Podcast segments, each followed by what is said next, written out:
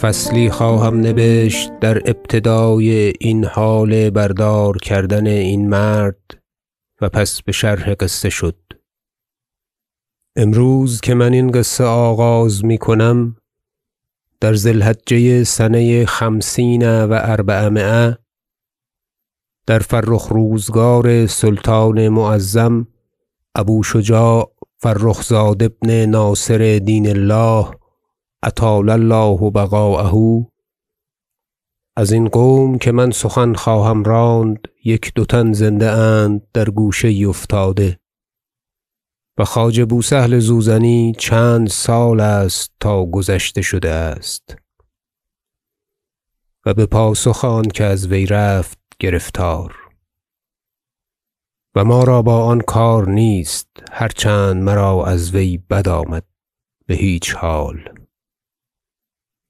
چه عمر من بشصت و پنج آمده و بر اثر وی می بباید رفت. و در تاریخی که می‌کنم سخنی نرانم که آن بتعصبی و تزیدی کشد و خوانندگان این تصنیف گویند شرم باد این پیر را. بلکه آن گویم که تا خوانندگان با من اندرین موافقت کنند و طعنی نزنند. این بو سهل مردی امام زاده و محتشم و فاضل و ادیب بود. اما شرارت و زعارتی در طبع وی مؤکد شده.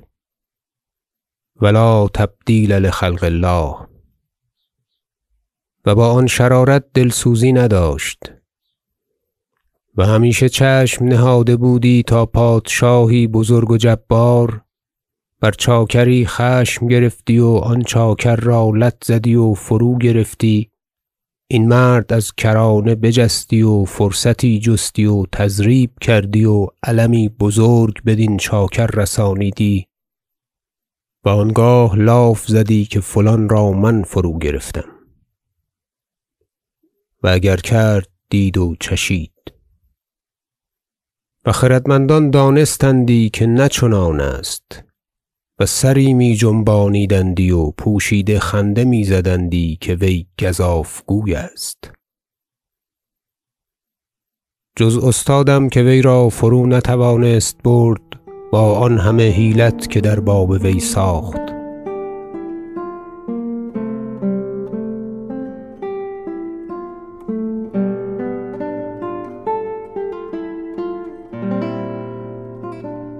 از آن در باب وی بکام نتوانست رسید که قضای ایزد با تضریبهای وی موافقت و مساعدت نکرد و دیگر که بو نصر مردی بود عاقبت نگر.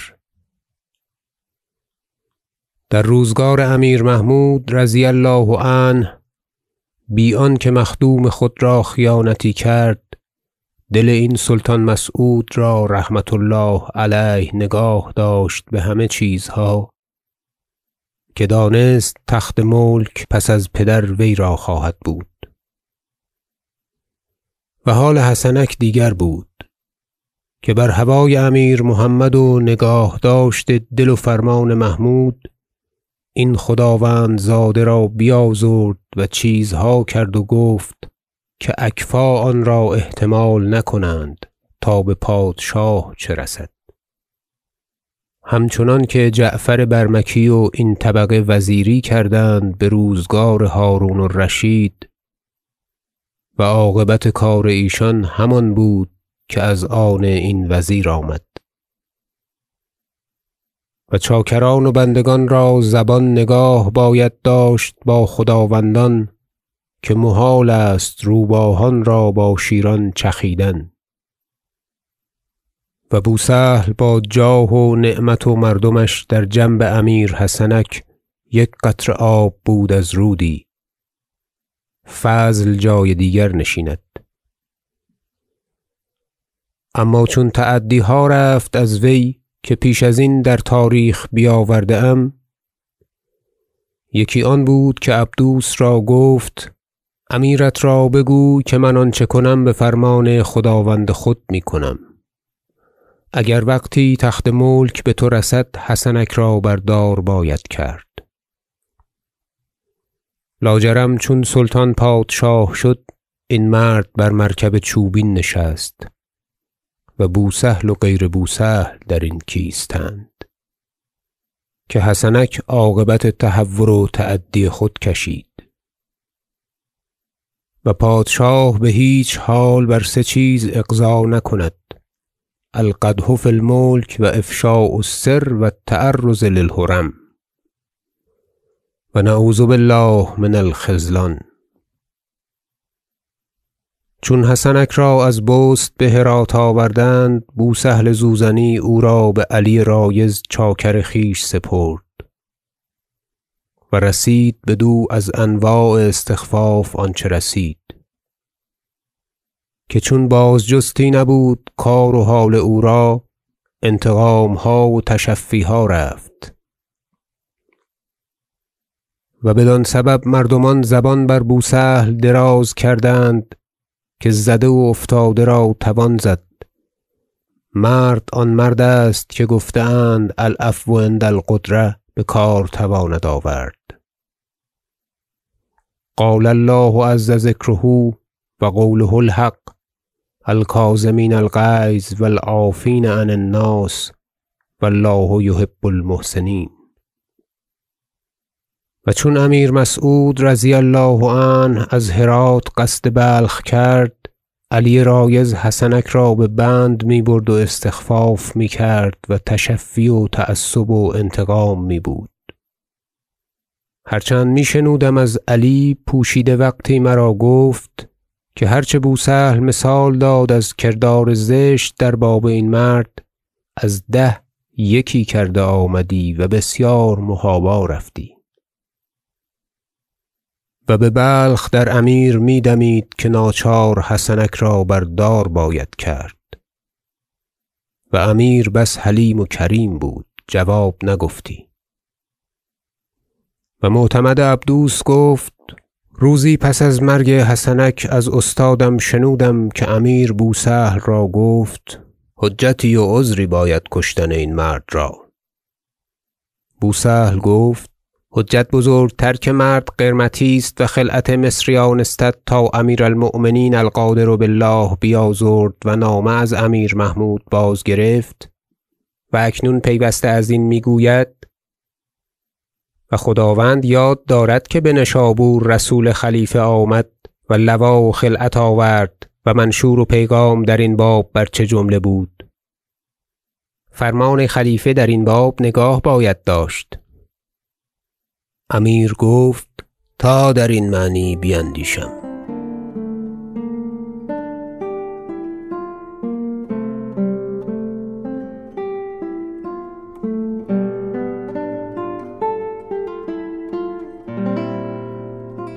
پس ازین هم استادم حکایت کرد از عبدوس که با بو سهل سخت بد بود که چون بو سهل درین باب بسیار بگفت یک روز خواجه احمد حسن را چون از بار باز میگشت امیر گفت که خواجه تنها بطارم بنشیند که سوی او پیغامی است بر زبان عبدوس.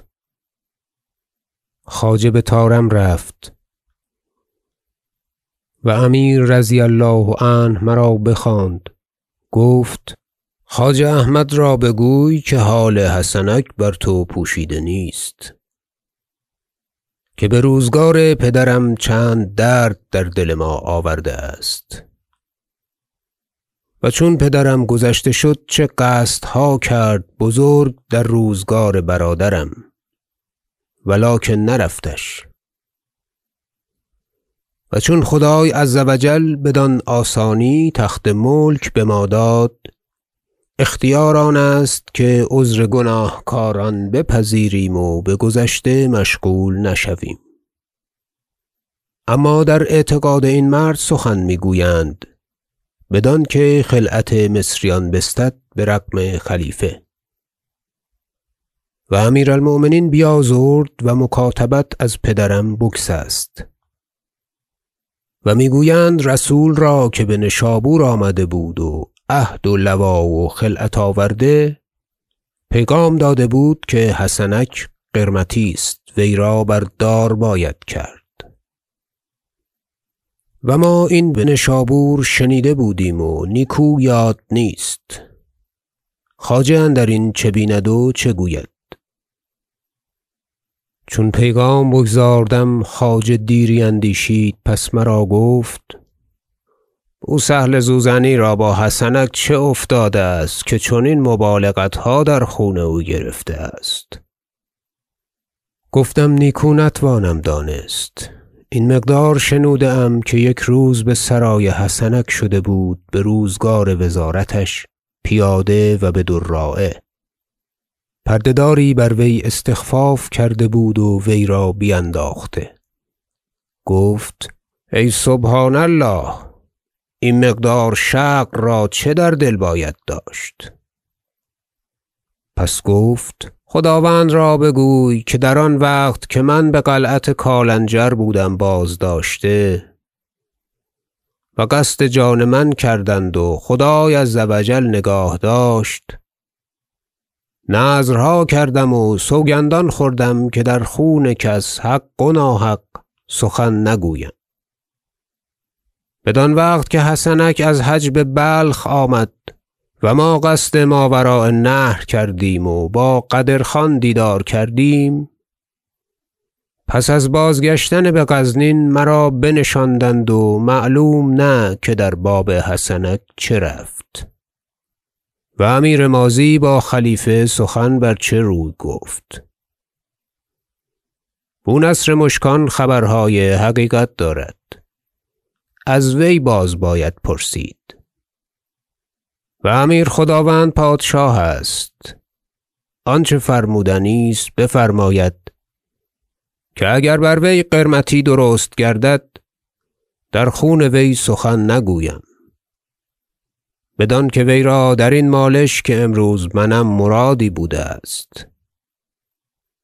و پوست باز کرده بدان گفتم که تا وی را در باب من سخن گفته نیاید که من از خون همه جهانیان بیزارم. و هر چند چنین است از سلطان نصیحت باز نگیرم که خیانت کرده باشم. تا خون وی و هیچ کس نریزد البته که خون ریختن کار بازی نیست. چون این جواب باز بردم سخت دیر اندیشید پس گفت خواجه را بگوی آنچه واجب باشد فرموده آید. خواجه برخاست و سوی دیوان رفت. در راه مرا که عبدوسم گفت تا بتوانی خداوند را بر آن دار که خون حسنک ریخته نیاید که زشت نامی تولد گردد. گفتم فرمان بردارم و بازگشتم و با سلطان بگفتم. قضا در کمین بود کار خویش می‌کرد.